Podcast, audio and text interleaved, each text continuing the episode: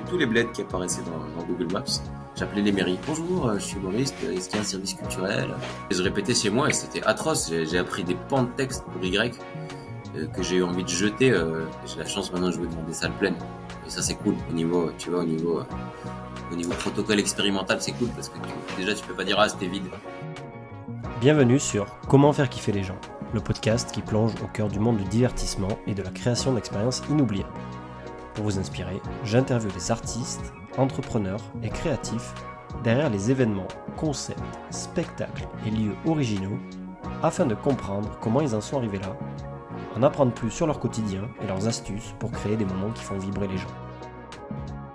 Bonjour à tous, bienvenue sur euh, Comment faire kiffer les gens. On est sur le sixième épisode et je suis très très heureux d'accueillir Karim Duval, euh, grand humoriste euh, qui s'est fait connaître sur LinkedIn notamment. Il est né à son troisième, si je dis pas de bêtises, troisième spectacle Entropie en ce moment, au moment d'enregistrer, octobre 2023, qu'il est en train de rôder à, à Lyon. Et euh, on est là aujourd'hui pour parler de sa carrière, de comment il a, il a fait pour en arriver là, euh, comment il écrit, comment il s'inspire pour justement vous faire kiffer, vous public. Ça va Karim? Ça va bien. je suis là, je suis là pour toi, Morgan. Pour faire kiffer les gens, quoi, pour faire kiffer l'humanité. Euh, donc tout va bien. Bah parfait, alors c'est l'objectif. Je, je, me permets de te représenter pour arriver directement euh, sur un sujet qui nous intéresse, c'est que pourquoi et comment tu as commencé l'humour. Allez, vas-y. Donc, est-ce que mon, mon, ma lecture de Wikipédia est bonne? C'est un moment gênant tu, tu, vois, tu vois ta bio euh, défiler. Je sais que je ne lis jamais mon Wikipédia, donc je vais le découvrir avec toi. Ah, je l'ai peut-être modifié euh, moi-même, hein, du bah, coup. Vas-y, invente-moi des, des, des étapes de vie, c'est pas grave. Non, on va, on va faire ça court. Karim Duval, euh, né en 1981, donc 42 ans actuellement, à Fès. Enfin non, à Aix-en-Provence, mais tu as grandi à Fès. Mmh, tu as un père euh, qui est voilà, marocain, enfin franco-marocain, avec euh, du coup une profession prof d'anglais, c'est ça, donc mmh. pas mal de, multilinguisme. Une mère chinoise, c'est ça, ça Voilà, on est bon. donc Côté multiculturel, tu fais des études euh, au Maroc d'abord et ensuite en France, prépa grandes écoles à Versailles, tu fais Centrale Lyon, ingénieur. Paris, Centrale Paris Ah ouais, Centrale Paris. Centrale Paris, donc pour faire ingénieur, et ensuite tu vas travailler à Sophia Antipolis comme ingénieur euh, informatique et mathématiques appliquées ou quelque chose comme ça.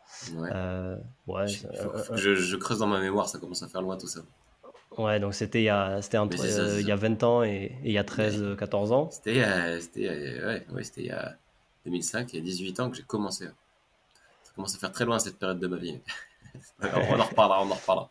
On en reparlera. Donc voilà, ingénieur, c'est ça qui nous intéresse. Et ensuite, boum, découverte, ou peut-être pas découverte, mais ça c'est une de mes questions du théâtre, euh, de l'humour, de faire rire les gens. Et ensuite, du coup, euh, changement un petit peu de, de, vie pour devenir justement humoriste, stand-upper ou en tout cas comédien à, temps plein avec tout ce qui s'ensuit, euh, des spectacles, euh, des vidéos YouTube, des livres, du coup euh, on, en parlera.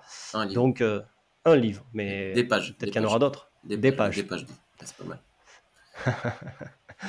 Donc 2005, Sophia Antipolis, on travaille en tant qu'ingénieur. Quand est-ce que tu découvres le théâtre?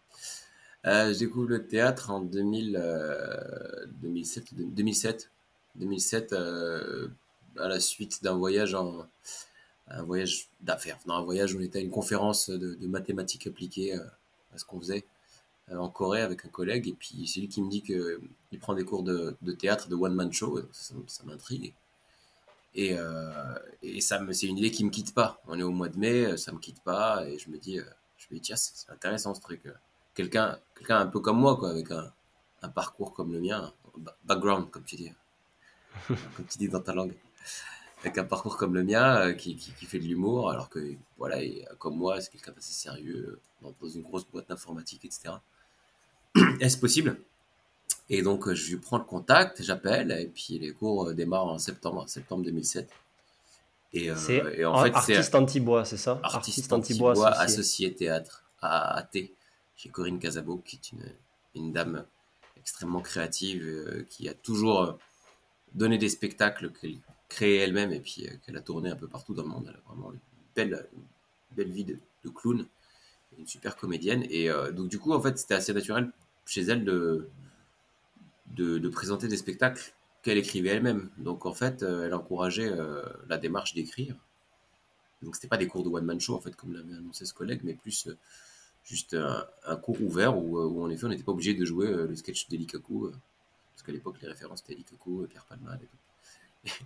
Et, euh, et donc, euh, euh, bah, je lui ai dit, bah, moi j'ai écrit des sketchs parce que je croyais que c'était un cours de one man show. Il m'a dit, bah, vas-y, fais, joue devant les élèves. Il y avait un carrelage en damier, je me rappelle, noir et blanc.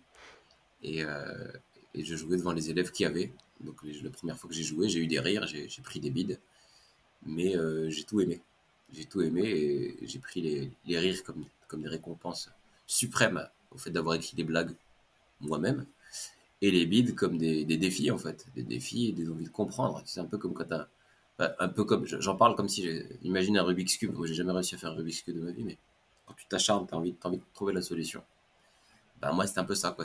Tout de suite, c'est une espèce d'énigme de tiens comment, comment ça marche, c'est quoi les, les mécanismes de, de, faire la démarche d'écrire des blagues pour faire rire des gens? Qui t'ont donné rendez-vous pour faire des blagues. C'est ça, ça être humoriste bien sûr, ça, ça veut dire être drôle, mais ça veut pas dire forcément, c'est pas la même chose que être drôle dans la vie, quoi. Il y a un côté très ingénieur là-dedans au final. Ouais, ouais, euh, peut-être, ouais, absolument. J'en parle de plus en plus dans mon nouveau spectacle de, de, cet aspect-là. Mais, euh, mais oui, euh, clairement, peut-être c'était, ouais, ouais, je pense que tout le monde, enfin non, il y a un côté ingénieur, oui, après il y a un côté, un côté survie aussi. Hein. Côté, t'es sur scène, t'es face à des gens, si tu prends un beat, c'est pas marrant, quoi. En soi, t'as envie que ça se passe bien.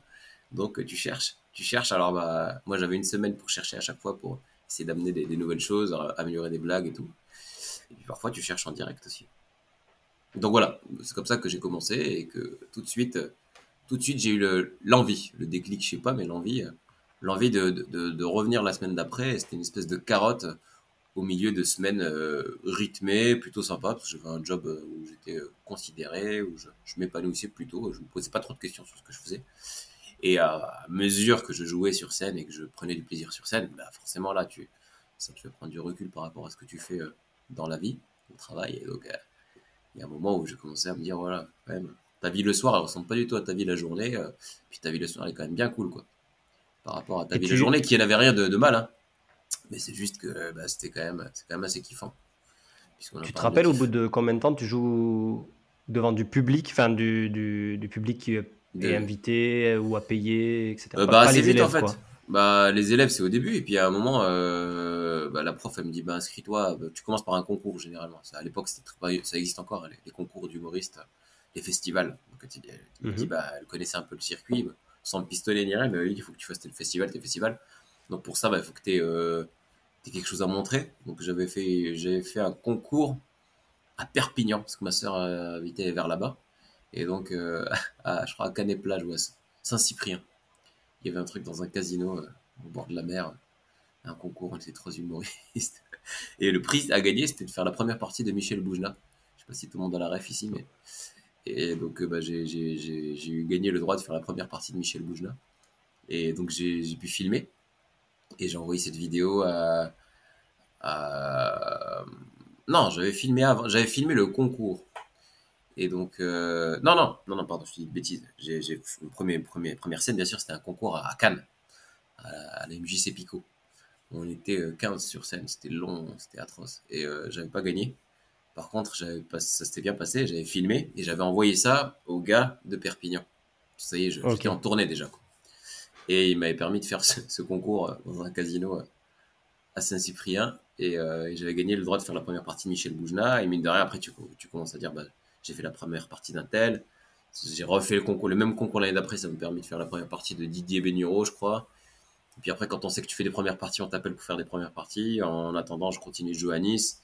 Euh, il y avait un côté un peu clinquant d'avoir fait des premières parties à l'époque déjà. C'était valorisant même auprès des, lieux de, des lieux de programmation. Maintenant, ça s'est démocratisé les premières parties. puis, tout le monde fait les premières parties de tout le monde et tout. Donc, mais à l'époque, c'était un faire valoir quoi. Donc voilà, puis petit à petit, tu prends la confiance, tu joues, euh, et, voilà comment tu te retrouves à, gagner le droit de jouer euh, à des spectacles avec d'autres humoristes au départ, parce que t'as pas une heure, euh, pour, des spectacles où les gens payent leur place. Donc très vite, en fait, ça devient professionnel. parce que parce que t'as pas le choix parce que les, copains ils vont pas venir te voir tout le temps parce que en fait l'humour c'est toujours les mêmes sketchs que tu joues hein. après tu te renouvelles mais ça se renouvelle pas vite, quoi. Et puis, euh, c'est un travail tel que tu as envie de rentabiliser un peu tout le travail que tu as fait pour avoir un sketch qui tient la route. Et donc, euh, donc les, amis, ils arrêtent de venir, quoi. Ils se soutiennent deux, trois fois, ils rigolent, ils, se tapent sur la cuisse. Et, euh, et à un moment, ils viennent plus. Donc, donc tu deviens un peu semi-pro malgré toi. Et parce que tu es toujours, ingénieur. ouais, ça dure trois ans cette affaire. En trois ans, comment il y a un moment je gère que, que c'est deux métiers qui se passent pas à la même, euh, au même moment de la journée. Donc c'est tout à fait gérable.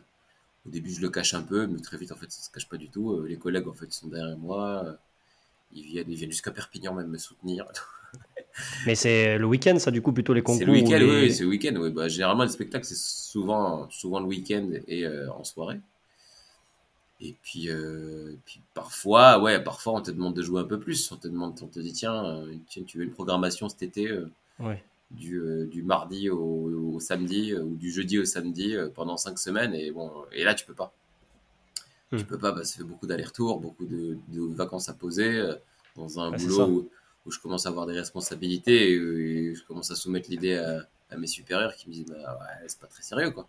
Tu vas pas t'absenter cinq semaines de suite ou cinq semaines de suite, jeudi, vendredi. tu as une équipe à gérer, tu dois un peu être là et c'est normal. Et donc ça commence à devenir de la frustration plus que du plaisir dans les, dans les deux cas. Parce que bah, il y a un moment où tu te dis mon boulot, boulot mon boulot me permet pas de faire ce qui me plairait. Euh, et puis, euh, et puis je, je, stagne un peu à Nice. En plus, c'est pas, pas la, la, ville où à l'époque il y avait le plus de scènes pour jouer. Je voyais Lyon, j'étais venu jouer à Lyon, je voyais la dynamique qu'il y avait à Lyon, il y avait une dynamique de fou.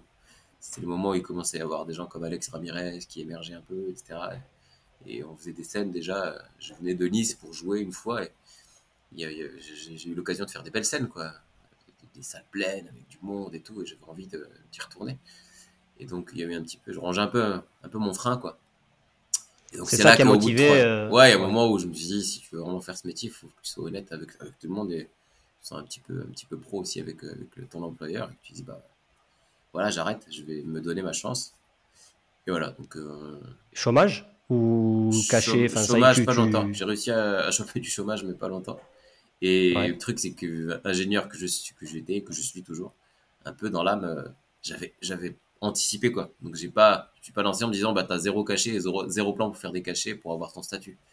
Donc mhm. finalement, j'avais déjà des cachets euh, quand j'ai démarré, et après j'ai pu avoir mes cachets assez vite pour avoir mon statut d'intermittent, et, et ça s'est fait, de manière assez, assez fluide parce que dans l'humour, je dis pas que c'est facile de faire ton statut, mais c'est quand même plus facile parce que t'es, t'es pas cher à produire quoi. Tu tu coûtes euh, un verre d'eau et, une scène, quoi. Donc, c'est pas, pas comme si tu avais des décors. Enfin, il y en a qui ont des décors, mais moi, j'ai tout de suite été très, vite, très vite été minimaliste. Frugal. Et, frugal, ouais, comme on dit, ouais. Et donc, euh, donc bah, forcément, c'est moins dur à produire. Donc, euh, donc l'économie, elle est assez vite viable. Elle est petite, mais elle est viable. Et donc, le tout, c'est juste avoir, bah, de pouvoir faire ton nom un petit peu dans là où tu habites, à Lyon, pour le coup. Parce que j'ai Café-théâtre, du coup, ce genre de théâtre, et donc ça a mis un certain temps avant que les cafés-théâtres daignent m'offrir des programmations. Mais ils m'offraient des dates, ça et là. Et puis, en fait, euh, très vite, j'ai découvert les, les journées. Euh, les journées, tu es chez toi et il se passe rien, en fait. Il se passe rien si tu fais rien. Donc, il y avait Google Maps déjà à l'époque. Et donc, je tapais Lyon et je zoomais. Et à chaque fois, il y a des, des bleds qui apparaissent. Et à chaque coup de zoom, j'appelais tous les bleds qui apparaissaient dans, dans Google Maps j'appelais les mairies. Bonjour, euh, je suis humoriste, est-ce qu'il y a un service culturel? Des fois, il y avait un syndicat d'initiative, un comité des fêtes. Et euh, tu te retrouvais à parler à des gens, des fois responsables du monument aux morts, hein, qui te, passaient le numéro du gars qui organisait la fête du village. Eh, vous n'aurez pas une salle de fête, je cherchais pas un humoriste.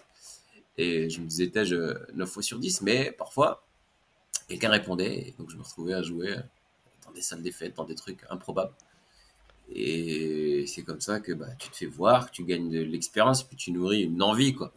Une envie de jouer et, tu, tu, tu, nourris le, le fait de savourer chaque date, quoi. Quelle qu'elle soit, même si c'est galère. Des fois, c'était pas marrant. Des fois, tu joues, il y a une plante sur scène, la lumière est pourrie, c'est un gymnase. Mais, mais tu vas, et puis tu te fais des copains, et puis petit à petit, les salles te font confiance parce que tu commences à dégager quelque chose. En tout cas, ça commence à, tu commences à avoir un spectacle qui tient la route, entre guillemets. Enfin, tu crois. Mais en tout cas. Parce que là, là tu as un spectacle à, à, cette période-là, tu travailles. Ouais, j'ai une heure, une heure, C'est toi qui fais ta propre. Euh, Au moment où j'arrive, je fais ma propre mise en scène parce que j'ai quitté Nice et j'ai envie de. j'ai envie de changer le spectacle parce que j'ai envie de raconter. Maintenant, je peux assumer le fait d'avoir lâché mon boulot d'ingénieur. Et donc, j'ai envie de raconter ça. Alors qu'avant, je l'assumais pas, je le racontais pas trop, et je me cachais derrière des personnages et la musique. Et donc, je commence à avoir un spectacle où j'ai envie de commencer à raconter ça et puis raconter mon métissage. À l'époque, c'était le Jamel Comedy Club et tout le monde disait Putain, t'as quand même euh, un nom, un prénom et une tranche qui vont pas ensemble, quoi. Faut que tu racontes ça. Et, euh, et je l'assumais pas à l'époque, je sais pas pourquoi je racontais pas trop ça. Je suis assez, assez pudique comme ça, comme, gars, et donc euh, bah, j'ai raconté ça dans mon premier spectacle. J'ai fait, entre guillemets, l'erreur de parler de deux thèmes le changement de carrière, un peu, et le métissage, c'était déjà trop. Faut parler d'une chose dans un spectacle. Le premier, le premier spectacle, c'est le. est devenu Melting Pot, ça, ça s'appelait D'un commun accord. Ça s'appelait D'un commun accord, parce qu'il y a beaucoup de guitares, et finalement, j'ai gardé les meilleurs sketchs de D'un commun accord pour essayer d'en faire un truc qui raconte quelque chose et qui s'appelait Melting Pot, après maintes réflexions. Et j'ai commencé à travailler avec Léon Vital, que j'ai rencontré à Lyon, à, travers des soirées d'humour, d'impro, et à Avignon, en fait. J'ai rencontré à Avignon. Et Mesty faisait un peu partie du gang, gang lyonnais. Il bossait avec des, Lyonnais déjà à l'époque. Donc, euh, bah, on a fait un petit bout de chemin ensemble. C'était une super expérience. On a appris plein de choses. Et voilà, et donc Melting Pot a duré euh, de 2012 à 2000. Ouais, les dernières se sont faites en 2017 ou 2018, je crois. C'est un truc qui a duré. Alors je jouais encore, euh, je jouais déjà mon nouveau spectacle, 5, 5 6 ans, c'était long. Mais bon, un premier spectacle, ça dure, et puis c'est tout ce que tu as, quoi. C'est ton, faire valoir, c'est ta vitrine. vitrine donc, voilà. Parce qu'au tout début, tu... donc c'est toi qui fais ta propre promotion au final, voilà, tu appelles les ah salles, tu... Ouais, parfois je me faisais passer pour mon agent, mais je n'avais pas d'agent. et euh, du coup, là, tu fais combien de dates euh, au début euh, En moyenne, par exemple, par mois, tu arrives à, te sortir combien de dates et tu arrives à te faire un salaire du coup avec ça Tu, tu vis comment? Bah, je, je, vais intermittent assez vite, donc, donc je vis, je vis du chômage pas longtemps après de l'intermittence. Et donc, je, je, je vu qu'en fait, moi, je faisais partie de ces ingénieurs, comme beaucoup d'ingénieurs, qui ont une vie assez rangée, assez tranquille. J'avais pas une vie euh, très, euh, très dispendieuse. Donc, euh, donc en fait, j'ai pas changé de mode de vie, même si j'ai baissé en salaire. je découvrais une ville qui était nouvelle pour moi, Lyon, une dynamique, un métier dans lequel je m'épanouissais. Et je faisais, je sais pas, non, je, faisais pas mal de dates, je faisais bien 4-5 dates dans le mois. Donc assez vite, j'ai pu faire mon, mon statut. parce que je me débrouillais, mais parce que je m'arrachais hein, pour avoir des dates. Puis entre ça, les festivals, les, les, salles qui te prennent en test sur deux trois trucs, deux, deux trois exceptionnels où tu, tu remplaces au pied levé euh, un artiste. Euh, voilà, il faut. T'es disponible la semaine prochaine. Il voilà, ok, j'y vais, j'y vais. Tu joues devant, tu joues devant le tout venant. Et donc j'arrivais, j'ai jamais euh, eu l'impression de pas jouer. Hmm. Et chaque date quoi était une porte ouverte vers une autre date. À chaque fois, une date en amène une autre, etc. donc, c'est quoi le modèle économique? Ah, vas-y, pardon, fini, excuse-moi. Il n'y a pas vraiment de comédie club à l'époque. Le modèle économique, quand tu es intermittent, il est simple. Hein, tu joues, euh, tu, fais des, tu fais des cachets sur la base de ce que tu peux te payer, euh, à partir de ce que t'apporte la recette. Et parfois, au début, par exemple, tu vas, tu vas dans un café-théâtre ou quelque chose comme ça, c'est eux plein, qui te donnent un cachet de, fixe. Il y a plein de types de contrats. T'as, as les, as les, non, non, c'est pas, enfin, en gros, c'est pas intéressant, mais en gros, tu récupères une recette via une structure qui te fait un, qui te fait un salaire, ce qu'on appelle un cachet, et tu scores 12 heures. Et il faut euh, faire 507 heures au total pour avoir le droit d'être intermittent. Et parfois, c'est pas un café-théâtre, donc c'est pas un partage de recettes, c'est une mairie qui va t'acheter ton spectacle à un prix fixé. Généralement, c'est des, sommes plus conséquentes que quand tu partages la recette avec un café-théâtre. Et, euh, et c'est comme ça que j'ai pu, euh, j'ai pu ouais, bah, me payer quoi, à chaque fois. Mmh. J'ai rarement joué gratuitement, sauf si c'était voilà, intentionnel pour une, une, association ou autre. Mais généralement, j'ai on m'a appris à pas jouer gratuitement, à pas se brader parce que bah, ça, ça fait que les gens s'engagent en fait à venir assister à un spectacle et eux, eux-mêmes payent. Euh, toi, euh, tu as l'impression d'être pro et, puis tu fais pas ça gratuitement, c'est un métier. Et donc, euh, donc assez vite, j'ai gagné ma vie correctement pour, pour faire ce qui me plaisait, donc c'était cool. Là, donc on est en 2011, 12 2000, de 2000, ouais, 2012. Et après, en jouant pas mal, en faisant le festival d'Avignon, en rencontrant des gens, là déjà, on se basculer dans, une dynamique où tu es dans un, métier. En attendant, j'avais fait pas mal de concours, donc les, professionnels me connaissaient un petit peu. Euh, et, euh, et, puis là, 2014, euh, donc troisième Avignon déjà. 2014, j'ai eu l'occasion d'aller jouer à Paris. Parce que, parce que ça y est, il était temps d'aller se montrer à Paris. Donc j'ai joué au feu de la rampe, un petit théâtre de 60 places qui sent l'urine. qui sentait, parce qu'ils l'ont, ils l'ont, ils l'ont retapé. Ça s'appelle Les Enfants du Paradis maintenant. Et, euh, et je joue là-bas et je fais des rencontres, notamment avec euh, mon manager, Mathieu Clé, avec qui je travaille toujours et avec qui on a installé une relation durable. Et c'est comme ça que je rencontre un producteur qui, euh, qui après... non, ça, après l'Avignon 2013, je fais, fais de la rampe et après l'Avignon 2014, un producteur parisien me voit et il me dit on va faire le point virgule. Il me fait faire le point virgule à partir de janvier 2000, 2015. Donc super. Enfin, je fais mon premier point virgule deux jours avant, euh, avant euh, les attentats de Charlie Hebdo. Euh, hmm. Le truc grave, c'est Charlie Hebdo, c'est pas le fait que, que, ce soit galère pour moi, mais ouais, je commence pas dans les meilleures conditions. Le point virgule. Et mine de rien, bah, je fais 200 points virgule. Et donc, bah, mine de rien, tu, te, tu, rencontres des gens, puis, tu, puis tu joues un spectacle, tu le fais grandir, puis tu te lasses puis tu as envie de raconter d'autres choses, et puis tu te rends compte que ce métier-là, c'est une question de renouvellement et pas de, pas de, de, ronronnement. Et donc c'est comme ça que petit à petit, là on parle de 2010, je l'accélère un peu. 2017, euh, j'ai envie de autre chose, j'en ai marre de faire des allers-retours euh, Lyon-Paris, parce que moi j'habite à Lyon, euh, j'ai ma petite vie de famille à Lyon, entre-temps je deviens papa. Et j'en ai marre de, de faire les allers-retours, et donc je me dis, bah, rentre au bercail un peu, nourris-toi, lance-toi dans un nouveau spectacle. Melting Pot c'est bien, mais il va falloir tôt ou tard passer à autre chose et attends pas trop parce qu'à un moment tu, tu, tu moisis vite. Euh, Internet arrive, tu vois que les gens se renouvellent de plus en plus, font du contenu sur Internet. Enfin, le métier change. Et euh, c'est de moins en moins un métier où tu as un gros producteur qui finance un artiste et qui le pompe euh, jusqu'à la moelle. et le rapport de force inverse petit à petit. Et donc avec Internet, ben moi je découvre qu'il y a moyen de faire des choses. je suis en retard et je découvre qu'il y a LinkedIn. Et je découvre que en fait j'ai pas tout à fait raconté mon parcours. J'ai pas tout à fait assumé euh, ce que j'étais parce qu'un ingénieur c'est pas très drôle sur le papier. Donc euh, tu confonds un peu euh, comique et comique et humoriste et, le fait de, raconter des choses sur scène. Et en fait non c'est tout à fait intéressant de raconter ton parcours quel qu'il soit.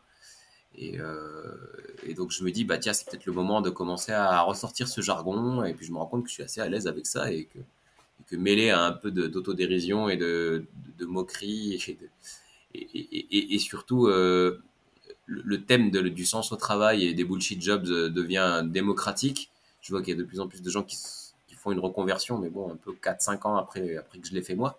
J'ai déjà, du recul par rapport à ça.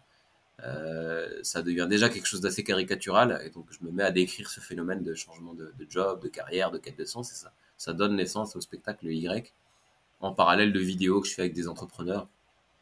C'est comme ça que je découvre sport dans la ville et entrepreneur, entrepreneur dans la ville. Euh, là, je suis dans leurs locaux, tu vois, typiquement. Et euh, c'est un peu comme ça qu'on se connaît d'ailleurs, qu'on, fait connaissance, je crois. c'était, c'était un autre. Euh, ouais, ouais, un autre contexte, mais c'était, oui, oui, c'était Billy's, mais c'est un moment où, ouais, mais Billy's, j'ai connu Billy's parce que je, je m'intéressais à l'écosystème des startups.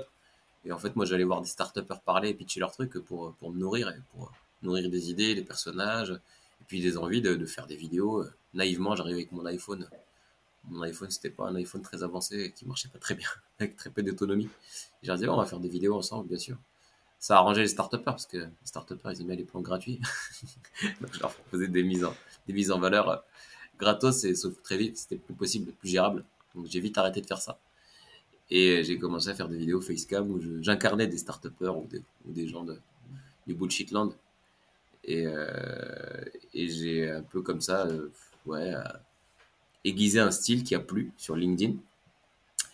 Et après, le Covid est arrivé, tout s'est arrêté, et je me suis dit, bah, moi, je vais continuer de faire ce que je sais faire et, faire kiffer les gens parce que bah, on vivait une période un peu, bizarre. Et donc, je me suis mis à faire des vidéos un peu plus, parce que j'avais plus de temps pour faire des vidéos, vu que la scène s'arrêtait. Et ces vidéos ont été, toute proportion gardée, virales pour certaines. Euh, et, ça m'a permis de me faire connaître un peu plus, ce qui fait qu'il y a eu un... J'ai l'indécence de dire que le Covid m'a été bénéfique, comme pour beaucoup d'ailleurs. Parce qu'on dit souvent que ça a été dur, et ça l'a été pour beaucoup d'humoristes, beaucoup d'artistes. Euh, mais les humoristes, en général, je pense que ça a été plutôt un boost, parce qu'il y a eu l'occasion de, de, se montrer sur Internet, et Internet est un vecteur énorme. Enfin, je le vois en fait. Hein. L'effet d'une vidéo Internet est bien plus gros que l'effet du bouche à oreille ou que d'une télé aujourd'hui. Donc en fait, euh, c'était l'occasion de se poser et de faire, faire du contenu sur Internet. Et, donc je suis sorti de la crise du Covid, ou en tout cas du, premier confinement, avec euh, au contraire euh, un public que je ne connaissais pas. Quoi. Je disais, il y a des gens sur cette terre. Vraiment. Parce que pendant longtemps, quand tu cherches des gens à remplir tes salles, tu, tu ignores qu'il y a des gens dans la vie, je te jure. Mm. Tu te dis, c'est pas possible. Tu arrives, tu joues devant 10, 7, allez, même 40. Et tu te dis, c'est pas possible. Il y a plus de gens hein, sur Terre. Il y a 7 milliards de personnes et il y a si peu de gens dans ma salle. Et quand tu commences à remplir les salles, tu fais, waouh, tous ces gens existent. Il y a des gens, quoi. Mais là, du coup, tu, tu bosses avec d'autres personnes à cette époque-là là? Parce que là, j'ai plein de questions, du coup. Petit à euh, parce petit, là, à petit, ça s'étoffe. Petit à petit, moi, je suis un artisan. toujours, c'est toujours, euh, l'équipe s'étoffe parce qu'entre temps, en 2000, ouais, je te raconte pas tout, c'est long. Hein. En 2019, je fais le festival d'Avignon. euh, grâce à la vidéo du slip chinois,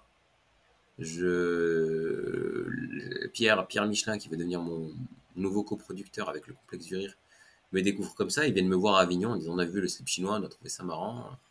On va venir voir ton spectacle. Ils viennent, et puis on, bon feeling parce que c'est des gens très pros qui produisent de grands spectacles, mais euh, qui ont un discours qui me plaît, moi, après avoir passé euh, trop de temps à Paris, dans une espèce de parisianisme caricatural, et en voyant pas mal d'artistes se faire produire par des gros producteurs qui les rincent et puis qui leur laissent 3 francs 6 sous, ça me plaît pas. Et eux, ils ont une philosophie différente, quoi, et ils savent parler, un langage, un langage simple, et on, on coproduit mon spectacle. Vraiment, quoi, c'est la coproduction. Donc euh, c'est pas, euh, tiens, moi, moi producteur, toi petit artiste, toi obéir et puis euh, pas comprendre. tu- Et tu en peux- attendant, moi j'ai compris. Bah, coproduire, c'est pour ceux qui nous écoutent ouais. ça veut dire que tu partages le gâteau de manière équitable quoi, quand tu te produis. Donc c'est ça- c'est bête, on parle un peu d'argent, mais on parle de choses de base saine, de travail quoi. T'es pas juste celui qui crée, qui fait tout, et puis juste parce que l'autre euh, t'a trouvé euh, un plan à Paris, euh, va tout prendre et te laisser rien du tout parce qu'il a le, le cash pour te payer les affiches. Donc, euh, donc voilà.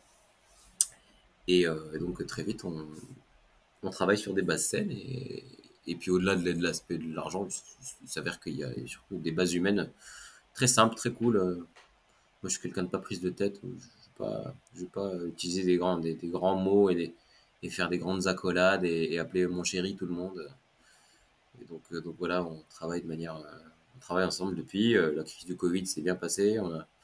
On a, survécu à ça et au contraire, on, on a eu la chance de pouvoir en faire des belles choses.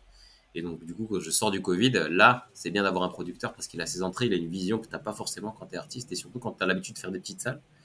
Et donc, eux, ils ont la dynamique et le réflexe de dire on va faire voir un peu plus grand, oser faire des choses un peu plus grandes. Et c'est vrai que moi, j'osais pas euh, aller frapper à la porte de salle, ne serait-ce qu'à l'européen ou des salles plus grandes. Et eux c'est toujours les mêmes, discussions qu'on a. Moi, je suis toujours à dire ouais, non, mais attention, pas trop grand. Et eux, ils se disent non, mais si, il faut faire grand.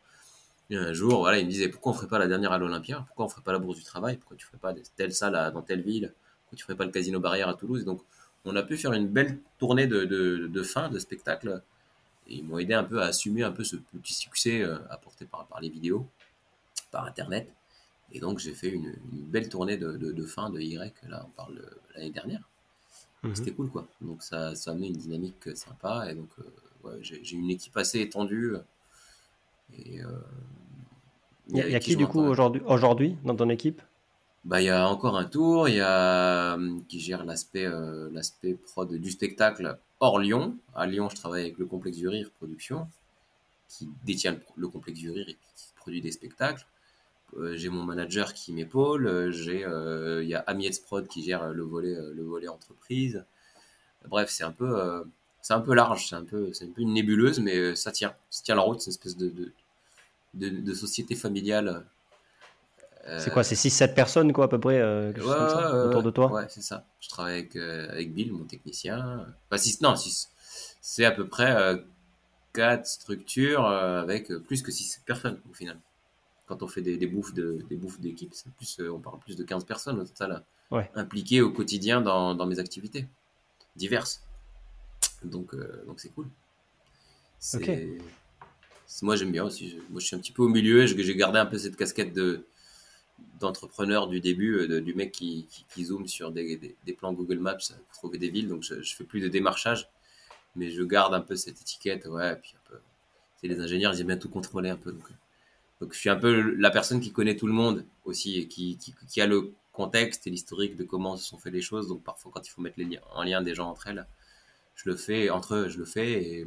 Et, de plus en plus, maintenant, les gens se connaissent, c'est assez fluide et je peux de plus en plus me concentrer sur l'artistique. En ce moment, je, je me, fatigue pas avec des histoires de contrats ou de chercher des dates. Je sais qu'il y a des gens qui, qui le font pour moi, que je suis serein vis-à-vis des, tournées, etc. Et c'est très agréable. Et je peux me concentrer sur le spectacle.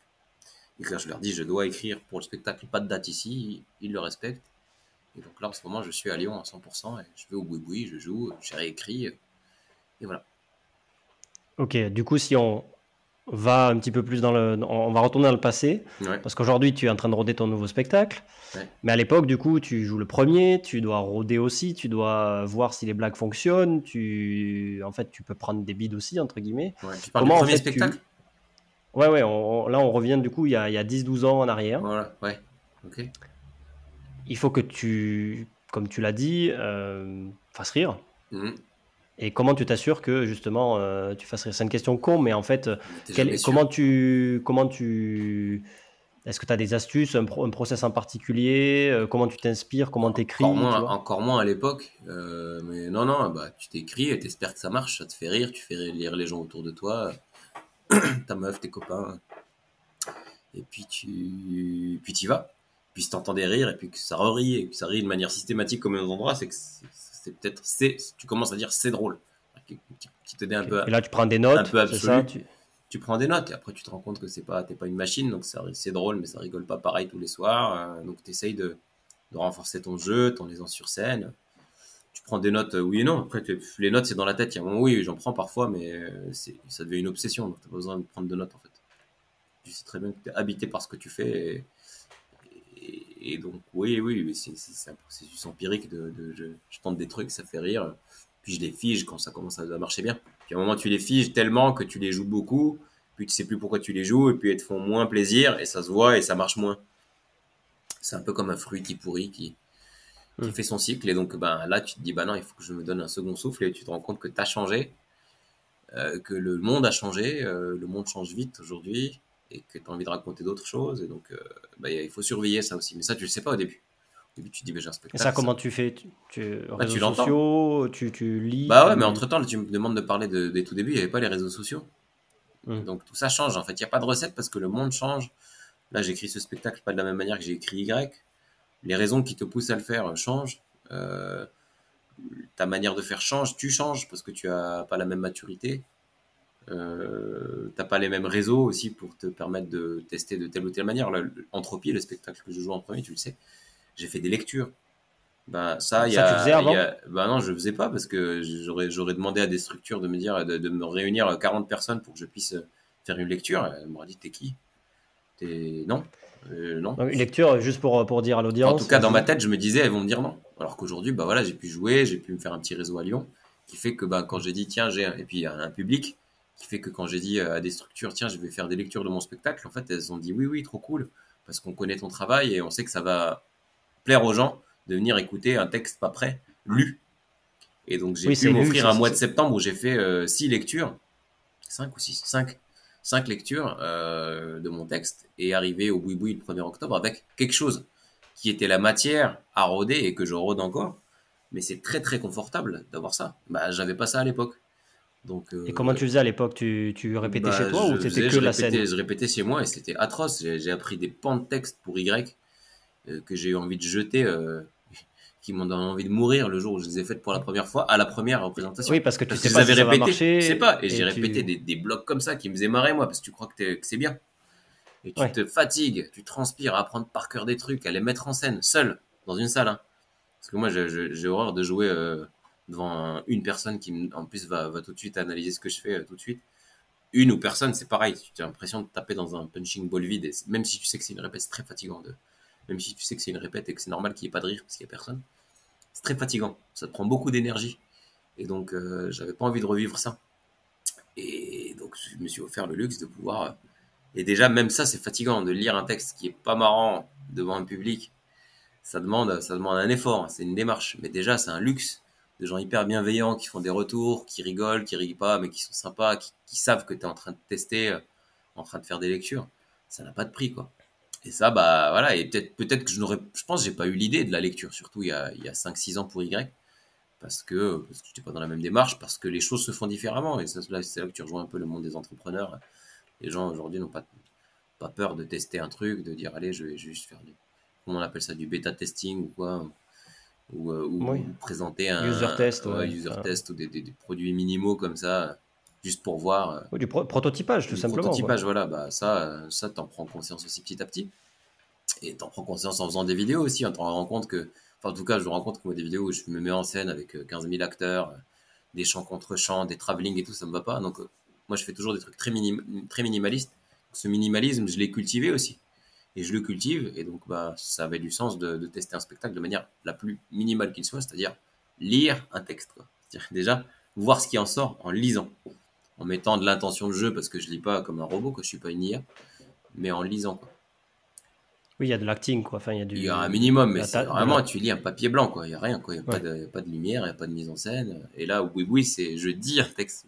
non, il y a une interprétation, mais dans une salle, euh, sans vouloir jeter la pierre au oui, mais une salle pas belle, quoi pas, qui dégage pas des ondes euh, très très euh, très réjouissantes quoi. C'est une cave, ouais. C'est une cave avec euh, auquel ils ont infligé, infligé un crépi, un carrelage, mon gars. plus, ça fait exprès pour, se concentrer sur l'humoriste. Ça fait l'âme du lieu et qu'il l'assume pleinement. Et avec, avec, avec, avec un personnel qui joue le jeu, qui est dans ça, qui, qui est dans le jus et qui du coup va pas se dire salut, c'est super, on est au boui Patrick du boui il chauffe sa salle avec voilà, on, vient voir Patrick qui est désabusé qui cultive ce personnage désabusé plutôt, parce qu'il n'est pas désabusé dans la vie, et qui chauffe le public en disant Allez, encore une date, allez, bon, on va essayer de, le faire comme si on était bien. Ok, vous êtes mal assis, vous êtes assis sur des strapontins de RER, e mais c'est pas grave. Et on y va, quoi. Et voilà, en tout cas, j'aime bien, j'aime bien ce côté crescendo, et voilà, je, je, m'offre 50 dates au boui-boui. Il y en a plein qui, vont vous dire, mais c'est atroce. Je m'offre 50 dates au boui-boui, euh, boui-boui plein aussi, parce que j'ai la chance maintenant de jouer devant des salles pleines. Et ça, c'est cool au niveau, tu vois, au niveau, au niveau protocole expérimental, c'est cool parce que tu, déjà, tu peux pas dire, ah, c'était vide. Donc, il n'y a pas eu de rire parce que mm. c'était vide. Si ça arrive pas dans une salle pleine et, et concentrée et, chaude bouillante parce que au bout mine de rien, il y a une chaleur humaine qui se dégage du fait qu'on est serrés les uns contre les autres, ça marchera pas ailleurs. Donc, ça, c'est une grande réponse, de dire ça, ça marchera pas. Et c'est ce que tu viens chercher plus que le fait que les choses marchent. Après, les choses, quand les choses marchent, elles marchent jamais de la même manière parce que t'es pas un robot.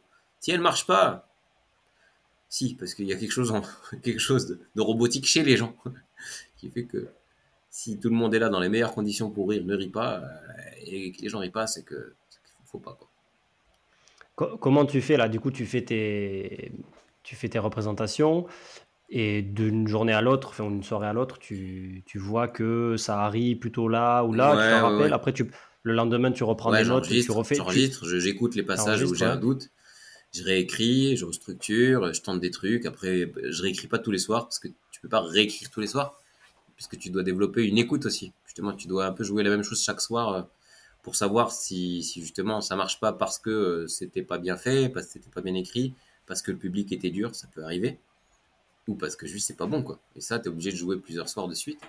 Et il y a des choses aussi qui commencent à prendre de la puissance, et donc ça, il faut leur laisser leur chance un peu. Et si malgré tous ces efforts, ça marche pas, commence à te poser des questions. Là, je suis à un stade où. Là, je, bah, tu vois, j'ai joué, la, joué, joué la 20e hier. Ouais. Euh, là, j'ai là, je, au moment où je te parle, où on enregistre ce, ce podcast, je, je suis à, un moment piégeux où ça marche. C'est-à-dire que les gens ne savent plus que c'est un rodage. C'est un spectacle où tu viens, tu rigoles du début à la fin. Mais pour moi, c'est pas suffisant. Parce que euh, ça rigole. C'est juste un spectacle drôle. Bah, c'est un spectacle qui à ce stade ne raconte pas assez de choses. Doit avoir une identité euh, et puis euh, et puis euh, doit être plus moi. Pour un troisième spectacle doit jouer sur des des ressorts plus intéressants des manières de faire rire plus plus intéressantes plus creusées plus longues. Quand je chope le public je dois continuer à creuser tirer un fil voilà c'est pour ça que je te dis on n'est jamais les mêmes donc le processus il est jamais le même parce que parce que tes exigences changent. Moi, aujourd'hui, j'ai envie de faire rire en racontant des histoires ou en, tirant des délires ou en allant sur l'absurde, en mettant des dialogues, en étant juste dans, le, dans mon analyse de moi et moi vis-à-vis de l'époque. Et puis après, en utilisant les formes que j'aime utiliser, je les ai pas encore introduites, à savoir l'improvisation. Je commence à peine à en mettre un peu parce que je suis à l'aise avec le fait de mhm. sortir du texte pour aller euh, me mettre en danger, interroger les gens et puis me servir de ça pour nourrir le spectacle, faire vivre un moment unique tu vois comment faire kiffer les gens, pour revenir au thème de ton, de ton, de ton podcast, un des grands trucs, c'est de se dire que tu vis un moment unique. et les gens, oui, oui, déjà en ce moment, on se disent, bah, je viens voir un truc, un moment unique parce que je viens voir un truc pas prêt. Mais en plus de ça, ils sont contents de dire, je suis venu le soir où il y avait tel truc. Le gars avec le rire mmh. bizarre, euh, le gars qui faisait tel métier, euh, le gars le jour où tu as testé ça, etc. Et, euh, et donc, ben, l'impro contribue à faire vivre des moments uniques à toi et aussi aux gens. Donc, ça, j'aime bien. Et, mais j'ai pas envie de juste dire du mal des gens ou les chambrer puis rien en faire juste pour faire du contenu sur Internet, il faut que ça nourrisse le spectacle aussi et que ça crée des rebondissements, des moments où tu dis ah oui tiens notre ami là tu vois il y a un lien avec ce ce qu'il nous a dit et, le, et, le, texte que je suis en train de jouer et puis euh, rajouter de la poésie ouais j'ai envie que ce soit beau et puis après on arrive à, un truc avec un beau final avec de la mise en scène un minimum quand même je je suis pas du genre à, mettre 15 000 effets lumière dans mes spectacles mais quand même qu'il y ait un truc un peu beau et que quand on vient on viendra voir le spectacle plus tard oui, ce sera à peu près les mêmes blagues, mais j'espère améliorer, parce que bah, le spectacle va continuer de se nourrir, mais avec une dimension un peu plus belle aussi, un peu plus poétique. Un spectacle, pour moi, c'est pas une succession de blagues que tu testes, en comédie club et au bout d'un moment, tu dis j'ai une heure de matos avec des transitions de raccro. J'aime beaucoup les spectacles de stand-up et ça me fait rire, mais les gars qui disent je m'en fiche des transitions, oui, et c'est vrai que j'ai envie de lui dire fais-moi rire et peut-être qu'il fera beaucoup plus rire que moi. Mais j'aime bien, moi, les spectacles où il, y a une identité, où il y a un truc qui se tient, où il y a un propos, où il y a un titre, un thème, une promesse, et on te fait voyager, et tu sors de là, tu t'en souviens, en fait. Et c'est de ça qu'on parle. C'est un spectacle dont on se souvient. C'est pas une succession de blagues. Là, oui, oui, à ce stade, c'est un peu une succession de blagues qui commence à prendre forme et qui, j'espère, marque quand même un peu les esprits. Mais là, les gens sortent en disant Ah, j'ai bien aimé ce sketch, ce sketch, ce sketch, quoi. Tu vois, j'ai fait rire, j'ai ri du début à la fin, et c'est déjà énorme parce que c'est la promesse, c'est quand même euh, de venir voir un humoriste. Je suis en train de te dire, j'ai envie de faire avoir un truc où les gens sourient, euh, ont, vécu des choses, des émotions fortes et, ont entendu un propos intéressant, quoi. J'ai envie que ça marche, que ça rigole. Mais une fois qu'on a cette base, il faut que ce soit un peu plus que ça, quoi. Donc euh, tout ça, ça prend du temps. Et c'est pour ça que 50, 50 dates de, de, rodage, ça me choque pas. Je crois que c'est Cavana qui disait qu'il faut 80 dates donc Gavana qui a quand même une culture du, show et du, rire avant tout. Hein. Euh, il faut bien, bien 70, 80 dates avant de se sentir à l'aise. Il faut sentir un spectacle. C'est le jouet qui va t'accompagner 5 mm. ans après ou 3 ans. C'est le truc qui va. C'est ton habit, quoi. C'est ton, c'est ta boîte, quoi. c'est ta vie, c'est tout, quoi. Pour faire le lien avec. C'est ta vie, c'est ce qui va, je pense, déterminer aussi le contenu de ce que tu fais sur Internet. Raison pour laquelle je fais pas grand chose en ce moment. Parce que j'aime pas faire du contenu pour du contenu et faire des choses plus parce que, parce que l'algorithme ou parce que j'ai envie de faire des choses qui sont cohérentes avec ce que je fais. Quoi. Et donc, euh, donc j'attends et j'attends de voir un peu où ça va me mener. Et c'est assez agréable de se dire, bah, je suis maître de ce que je fais, mais je suis aussi un peu la matière de, du spectacle. C'est-à-dire que le spectacle aussi me guide. Il y a une espèce de jeu, de, de jeu entre le spectacle et moi en ce moment. On se, on se forge mutuellement je le forge, je le façonne, il me permet de me découvrir, de découvrir les, thèmes que je veux aborder et, qui vont déterminer ce que je vais faire en dehors de la scène. Et c'est ce que j'aime bien dans ce métier, c'est l'aventure. Quoi. Tu sais pas vraiment où te mène à chaque fois un processus créatif. Il mène à un spectacle, mais c'est pas une fin en soi. Le spectacle, c'est comme un, comme un scénario. Après, après en fais ce que tu veux et, ça t'ouvre des portes et tu vas toucher une personne, un, producteur ou, ou, que sais-je, euh, ou, telle personnalité qui va être là tel jour et qui va dire bah tiens j'ai un projet, euh, tu m'as touché parce que tu parles de ça, viens. je sais pas, peut-être ça va pas se produire. Hein. J'attends rien, j'attends rien, mais je sais que d'expérience, si je dois résumer, euh, résumer ce qui s'est passé sur les 12 dernières années ou 15 dernières années, c'est que chaque date c'est une porte ouverte. Il se passe toujours un truc. Alors peut-être maintenant pas à chaque représentation, parce qu'à l'époque si chaque représentation ouvrait une nouvelle représentation, mais je sais que chaque chaque fois tu ouvres des portes en fait. Et c'est que ce métier, c'est que ouvrir des portes pour la suite, pour faire en sorte que ce métier dure en fait et que tu puisses le faire encore et encore à chaque fois de manière différente parce que l'époque change, tu changes. Et voilà. Ok, très intéressant tout ce que, tu viens de dire. Moi j'ai une question du coup sur ton process d'écriture et d'inspiration. Du coup, tu, tu, fais comment? Tu te poses le matin avec un café, t'écris deux heures, pas de téléphone tu... J'aimerais tellement Ça vient, ça vient comme ça. Euh, Orelsan, dans son, dans, son documentaire, disait qu'il prenait des notes tout le temps sur son téléphone. Tu sais, euh, il a un Apple Notes euh, énorme. Comment tu fais, toi, pour euh, dès que tu vois un truc dans la rue, tu dis tiens, ça peut faire une blague Il n'y a pas de recette. ça? Longtemps. Mais Ta, ta, recette, quoi. Enfin, tu vois, toi, comme tu as fait, quoi. Bah, comme tu fais. C'est la recette, il n'y a, a, pas vraiment de recette, mais si, bah, en fait, c'est juste déjà, c'est de se dire que c'est pas en t'astreignant à te mettre devant une feuille blanche chaque jour que tu vas trouver des idées. Euh, même là, je change, tu vois, parce que moi-même, mon, cerveau change. Euh, j'ai des idées de blagues qui me viennent quand elles viennent. Quand je marche dans la rue, souvent d'ailleurs, c'est quand je travaille pas, quand je décide de pas travailler ou quand j'ai pas décidé de travailler que ça vient. Euh, je vis des choses, j'ai des enfants, je rencontre des gens. Euh, donc tu, nourris de ça. Je lis des articles pas drôles, ou des, des essais, des romans qui me touchent. Et à chaque fois, bah, ça fait des connexions. Donc, tu t'envoies des, des, idées de petites choses drôles que tu trouves drôles, qui pourraient être drôles, mises dans un certain contexte que tu ne connais pas au moment où tu les trouves. Ça, c'est vraiment le, minimum. C'est des vannes, quoi. C'est de, la, micro-création. Parfois, tu as des idées de sketch et là, bah, là, il faut prendre un peu plus de temps pour le mettre en forme. Généralement, quand j'ai une thématique que j'ai envie d'approfondir, moi maintenant, ce que j'ai besoin de faire, c'est me déconnecter. Donc, j'éteins mon téléphone et je le laisse à la maison. Mais il faut qu'il soit éteint. Je vais au café avec mon cahier et un crayon c'est toujours les mêmes crayons papier d'ailleurs que j'ai, j'ai collectionné euh, dans l'hôtel où j'allais quand j'allais jouer à l'européen. Je fais 25 européens, donc j'ai 25 crayons. Et donc à chaque fois que je vais au café euh, dans mon quartier, je laisse de la sciure de, crayons que je taille. Et j'écris euh, là pour le coup sur du papier. Parce que je, je, me disperse trop, j'en parle dans mon spectacle actuel.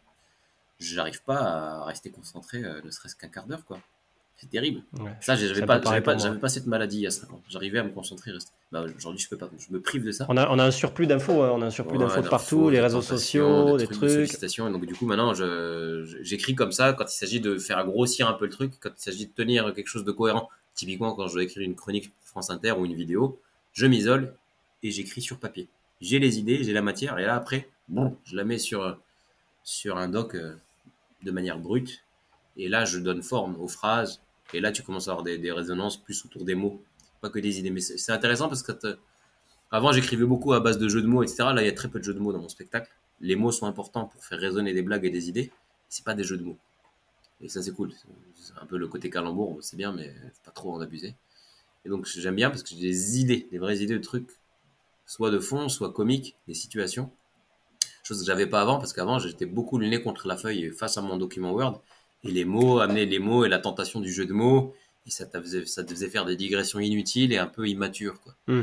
je dis pas que c'est mal un jeu de mots, mais il faut vraiment que ce soit bien senti.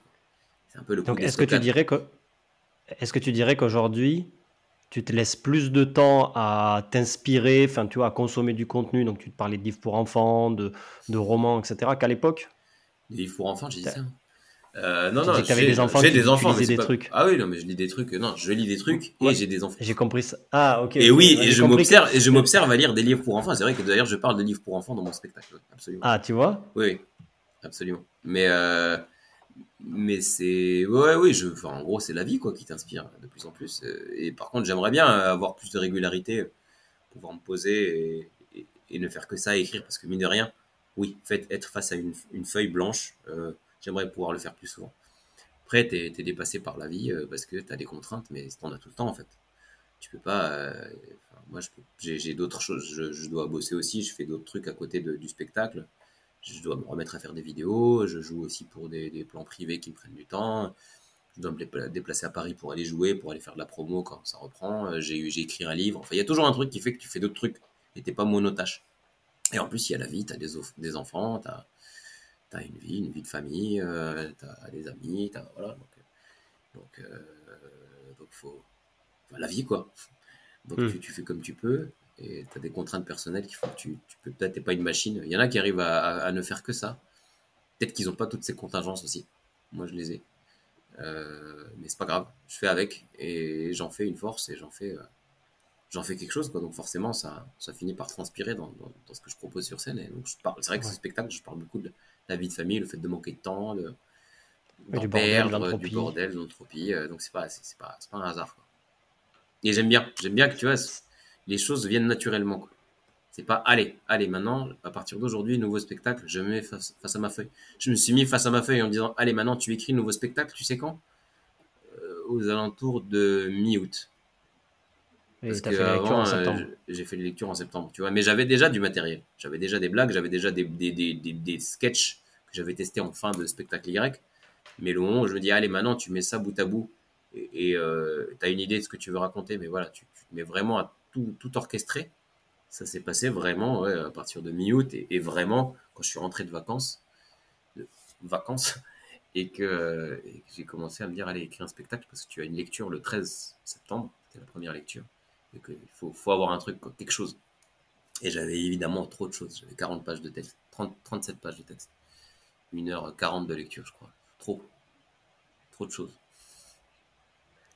Tu t'inspires comment du coup? C'est quoi les, les, meilleurs trucs là qui, qui, qui t'ont ou les meilleurs humoristes du moment? Ou après on n'est pas obligé de parler que d'humour, tu vois, mais euh. les, choses qui te qui te donnent le plus d'inspiration, de créativité, euh, peut-être des créateurs, des sportifs, des, des gens, des, de la nature. Euh. Tout, la vie, pas assez parce que. En ce moment, tu vois. En, en ce moment, qu'est-ce qui te Qu'est-ce qui te fait rire? Tu peux répondre de plusieurs façons à cette question. Ce qui me fait rire, tout me fait rire, mais euh, en ce moment, je regarde, je regarde, si je, je, regarde, je scroll de temps en temps, mais pas trop. Euh, donc, ce qui me fait rire, c'est plus euh, l'expérience de la vie. typiquement, là, je suis en travaux chez moi. Bah, le fait de vivre des expériences de travaux, ça me fait rire parce que c'est un monde qui me parle pas. si, tout, peut me faire rire. J'ai pas de, non, je cherche pas. C'est certainement pas des choses qui me font rire qui vont m'inspirer pour moi faire rire les gens. Certainement pas, parce que ça veut dire que tu répliques un peu ce que tu. C'est du contenu marrant. Après, des situations marrantes, euh, t'en servir pour, pour les raconter, oui, ça oui. Donc ça, ça c'est tous les jours, euh, un peu, euh, beaucoup. Tout n'est pas à propos. Tout ce qui est drôle ne doit pas être source d'inspiration pour le spectacle non plus, non plus quoi. Il faut juste savoir rire aussi, rire pour rire quoi. Tu vois. Hmm. Mais tu, tu n'es pas dans une recherche, enfin, comment dire tu ne recherches pas des moments purs d'inspiration, c'est-à-dire que tu, tu, laisses non, la par vie définition, faire. Un moment d'inspiration, si tu veux, euh, si tu te dis là, là, c'est de l'inspiration, c'est plus de l'inspiration, c'est du calcul. Et les meilleurs trucs, c'est des trucs. Les meilleurs trucs. L'étude de marché, quoi. Voilà, l'étude de marché. C'est là que, c'est là que le, le parallèle avec un entrepreneur euh, atteint ses limites. Hmm. un entrepreneur dans le sens où on est un peu acteur de notre vie, on cherche, on galère, on machin, mais au moment où non. Au moment où c'est peut-être la, la, frontière entre l'art et l'entrepreneuriat, c'est que ça peut pas être un calcul, ça se voit. Quand tu calcules, ça se voit à toutes les échelles, à l'échelle d'une blague, à l'échelle d'un sketch que tu, que, tu fais, à l'échelle de, de tout, du choix d'un spectacle, ça se voit que c'est que c'est calculé. Et ça peut pas marcher. Ok, ouais, non, mais je comprends très bien parce que du coup, tu te laisses, euh, comment dire, tu te laisses euh, voilà, inspiré par la vie, par, par, ce qui se passe, et ensuite tu laisses décanter. Et tu, décanter, et voilà, et t'observes, et tu vois si en effet il y a moyen d'en faire quelque chose, mais, mais tu te dis pas à chaque instant, tiens, je pourrais en faire un sketch. Enfin, c'est insupportable, les humoristes qui font des blagues tout le temps. Qui, qui, Après, oui, euh, oui, oui, bah, tout, tout, tout est propice à rire, et... mais euh, en tout cas, moi j'aime bien parfois ne, pas faire, quoi, ne pas. J'en parle là dans le spectacle, le fait de ne pas faire, quoi, pas tout le temps dans l'innovation, innover, innover. Hmm. Même si c'est une obsession, oui c'est une névrose, hein. obsédé par le fait de vouloir faire rire, trouver des idées, etc. Mais en ce moment, je t'avoue que je suis pas dans l'obsession de toujours trouver des idées, peut-être à tort, mais euh, je sais que je sais que c'est dans les moments de recul que je me dis ah oui ça c'est intéressant et parfois c'est souvent des trucs pas drôles, des trucs qui te qui t'embêtent en fait et t'as envie d'en faire un truc marrant. Mais sur le moment, c'est juste ça t'embête. c'est pas, hmm. c'est pas ah tiens ça m'embête donc euh, ça doit être un sketch quoi. Le tiens tu devrais en faire un sketch, ça va tout le temps, Pas, pas sur le moment. Après, oui, après coup, oui. Ok, très bien. On arrive sur la fin. Est-ce que je suis drôle ce matin? Euh, moi, moi, je trouve que tu es très bien.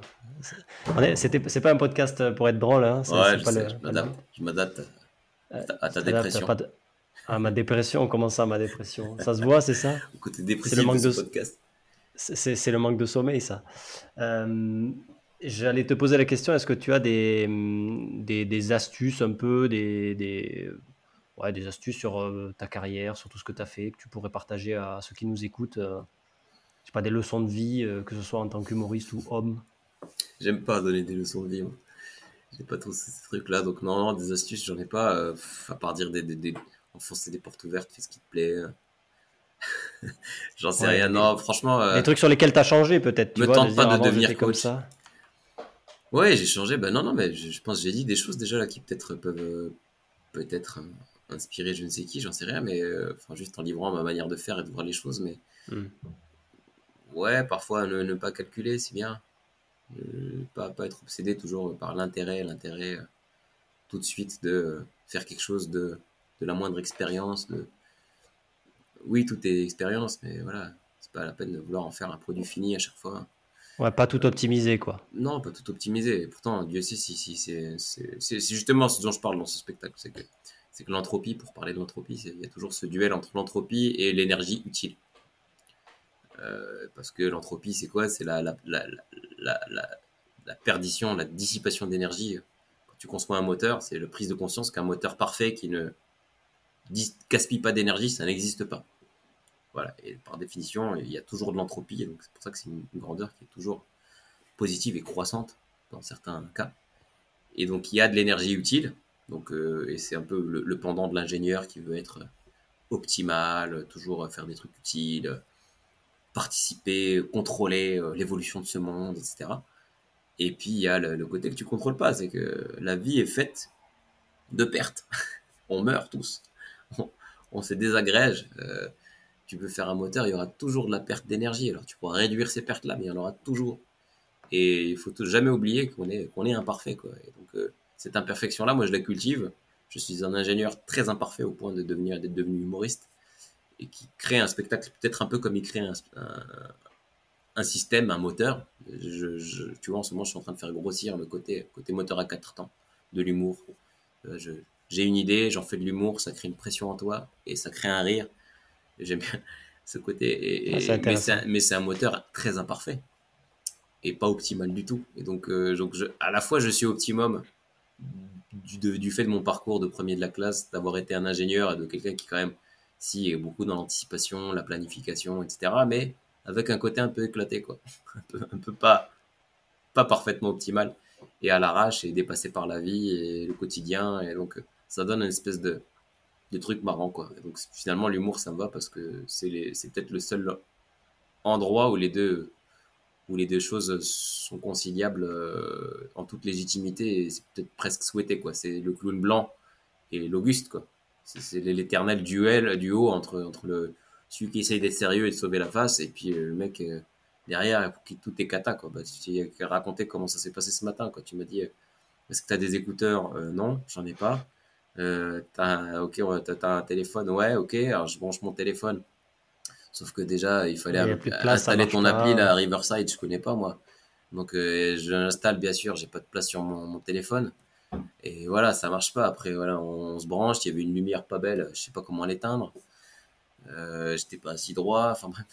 C'est comme ça la vie. Oui, parce que là, parce que là où tu devais enregistrer, ça a brûlé, donc il fallait changer d'endroit. Voilà, ça a brûlé. En ce moment, c'est les vacances. Euh, euh, il y a les enfants à la maison parce qu'à la base ils devaient faire un truc qu'ils n'ont pas fait donc voilà et, donc tu peux pas faire un podcast avec des enfants qui crient qui comprennent pas qui machin et, donc euh, voilà. Donc voilà comment c'est vite une cascade d'aventures tu vois. On pourrait en faire un sketch. Oui c'est ce que j'étais en train de me mais dire mais non je vais pas sauter sur l'occasion. Non parce je vais aller te voir au boui boui dans deux semaines et je vais retrouver la même situation. Oui j'ai enregistré un podcast non par contre en parlant je me rends compte que ça m'aide à mettre des idées sur sur des, sur des choses que je suis en train d'essayer de raconter et de mettre en forme, tu vois. j'aime bien ce, format podcast parce que ça te fait dire des choses sérieuses, et tout part de choses sérieuses, qui sont, et, le fait de les mettre en mots, de parler avec toi, bah, tu vois, ça fait que bah, ça va m'aider à les, à, les, à les, figer. Mais c'est pas, c'est déjà des choses que je, autour, autour desquelles je tourne depuis longtemps. Et j'ai pas fait de podcast depuis un moment. Et le fait de parler, euh, de, de prendre un temps, je suis minimaliste, il y a juste un écran et on parle ça me permet de les figer. Tu vois, cette histoire de clown blanc et d'Auguste, ça fait longtemps que j'en parle dans, dans, les podcasts. Et là, bah là peut-être que ça a un sens par rapport à ce que je suis en train d'essayer de mettre en place pour donner de l'épaisseur au spectacle. Tu vois. Un moment où je, l'exigence n'est plus juste de faire des blagues, mais de donner une âme, une identité, une force au spectacle qui va faire que c'est moi et pas un autre. Et ben, ben c'est là, c'est le moment. Et tu vois, donc là, ça m'aide. Donc merci. Bah de rien, on parlera de la commission après. malgré lui. on parlera des royalties après. Euh, très cool, on arrive sur la fin. Euh, c'est quoi le, le, Karim de demain, du coup, les projets, les, les rêves, euh, s'il y en a, objectifs Ouais, les objectifs, là, non, bah, là, là, là, vraiment, je suis en pleine création de spectacle. Je, je, serais très content si j'arrivais à vivre une aventure avec Entropie au moins égale à celle de Y, ce serait déjà fantastique. Je me régale déjà, en fait, à chaque étape. J'ai envie de savourer chaque étape, là, l'étape du rodage, c'est pas qu'un rodage, quoi. C'est vraiment une étape que je kiffe en soi, quoi. Donc, euh, pourvu que ça dure, j'espère, euh, j'espère être de plus en plus monotache et pouvoir faire une seule chose, le spectacle, Mais je te dis ça et en, même temps, j'ai envie de te dire, j'ai envie de, développer de nouveaux projets d'écriture, euh, plus dans la fiction. C'est plus pour pouvoir peut-être faire plus ça dans horizon 10 ans, quoi. Plus de fiction. Du film, du coup? Oui, du film, on verra, ouais. moins de, plus de fiction, moins de, moins de scènes, peut-être. Et encore, je sais pas si j'arriverai à m'en passer, mais, je pense que c'est juste qu'à un moment, le corps fatigue, c'est fatigant tout ça. Euh, ou peut-être autre chose, j'en sais rien. Si, si, je rencontre quelque chose qui me plaît en attendant, je le ferai peut-être. Hein. Je sais pas. Euh, honnêtement, je, je, suis pas du genre. J'ai pas des rêves. Honnêtement, je, peut-être un peu cynique de dire ça, mais j'ai pas de. Je me lève pas. Je, rêve pas de choses en me disant. Ouais, je me vois comme ça dans 10 ans. Je fonctionne pas comme ça. Même si je me dis peut-être peut que ce serait bien dans 10 ans. Je me, je me vois fatigué dans 10 ans. tu dois fatiguer, mais toujours dans le monde du rire au final. Mais, mais, mais je me vois fatigué et j'aime le monde du rire et le monde de la création en général. Et donc, euh, bah, vu que je dessine euh, pas très bien, que je suis au niveau homme bâton, bah, la création, ça va pas être la peinture. La musique, pourquoi pas, si j'aimerais bien, si il y a des trucs qui te suivent toute la vie. Ça, ça, ça oui, c'est vrai que j'aimerais bien, tu vois, jouer les suites pour lutte de Bach adaptées à la guitare. C'est un truc qui me suit, ça. Donc, j'ai fait de la guitare classique et j'ai envie de m'y remettre. Ça, pourquoi pas, mais c'est pas un objectif pro, c'est un objectif personnel. Mhm. J'ai pas envie de me dire, tiens, du coup, si tu arrives à les jouer, tu vas faire des concerts. non, j'ai juste envie de, de, réussir à faire ça. Euh, mais c'est des objectifs personnels comme tout le monde en a. Euh, euh, donc non, je sais pas, je pas, pas de, projet, si ce n'est ouais, bah, peut-être après une fois que le spectacle sera en place, oui, ouvrir des portes et voir à quoi ça mène pour pouvoir être monotage, c'est-à-dire bah, juste aller jouer le spectacle et à côté de ça, en projet d'écriture, avoir un truc sur lequel me focaliser. Ça, ça, j'ai envie. J'ai des projets en cours, vraiment signés même, sur lesquels j'aimerais bien, auxquels j'aimerais consacrer, plus de temps. Ce serait déjà pas mal, notamment l'écriture d'un long métrage. Mais bon, j'en parle pas trop parce qu'en ce moment, j'en fais pas. Et avant d'en parler, je vais faire. On verra. C'est sage. Bon, parfait. Bah, c'est des belles leçons de vie. On te, on te retrouve donc au Boui Boui. Là, on est fin octobre à l'enregistrement du podcast. Jusqu'au 20 décembre. Il va sortir semaine pro. Au 20 décembre 2023. Ouais, c'est ça. Boui Absolument. Et tournée en 2024. Il tournée tranquille en 2024, euh, quelques dates de tournée euh, qui s'étoffent un peu, mais gentiment, euh, avec une programmation à Lyon. C'est toujours un café-théâtre, mais en dehors de la cave, au complexe du rire, tu vois. Si je vais essayer de faire un peu de café-théâtre à Lyon cette année, encore, parce que j'adore ça.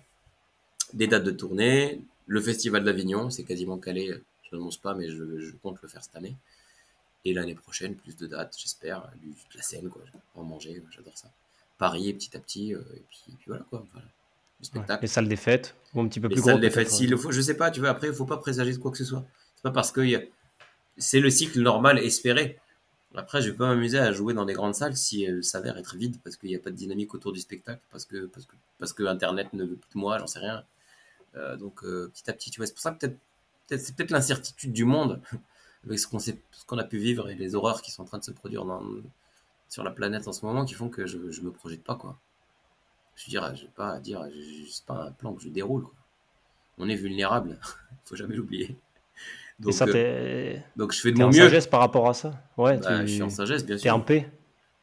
Euh, en paix, euh, je sais pas, hein, c'est pas le mot, mais. Parce que tu dis que tu es un planificateur, que tu aimes bien organiser. Je suis un planificateur, mais qui de, mais qui, qui, qui a un côté bordélique et qui est conscient du fait que les choses peuvent ne pas se dérouler comme, euh, comme prévu. Il y a l'Auguste et le clown blanc en moi. Et l'humour a besoin des deux pour exister, je pense. Je propose qu'on s'arrête là parce que c'est vraiment une très belle fin. Quoi. Là, ah ben, on s'arrête là. S'il te plaît, ne dis, rien. non, non, tu peux parler encore. Je vais juste dire euh, merci Karim pour ce moment, c'était très cool. Merci Morgan. Et écoute, euh, on, demande à toutes les, tous les auditeurs bah, d'essayer d'aller te voir euh, à Lyon ou autre. Moi, j'ai vu les lectures. Enfin, ouais, t'as vu les lectures, il faut que tu viennes voir le truc maintenant. Maintenant, je regarde les gens ah dans les bah. yeux, hein. je regarde pas une feuille blanche. Hein.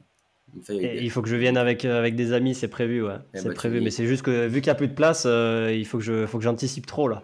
Et comme j'arrive pas à planifier en ce moment aussi. C'est vrai, il faut, faut planifier ta venue au bout en tout cas parce que c'est c'est vite complet. C'est bien complet, j'ai vu ça. ouais. c'est cool. Merci, mec, et bah, bon courage pour la suite, euh, pleine de succès. Ça marche, à bientôt. À bientôt. Merci à tous d'avoir écouté cet épisode jusqu'au bout. J'espère qu'il vous a plu. N'hésitez pas à mettre un avis et un commentaire sur votre plateforme favorite, Apple, Spotify, Deezer et d'autres. Il y a aussi des versions vidéo courtes sur Instagram, TikTok et YouTube, ainsi que la version longue sur cette dernière. Je suis disponible si vous voulez me contacter à l'adresse email hello h e 2 l o cfklg.com. Merci beaucoup et à très vite.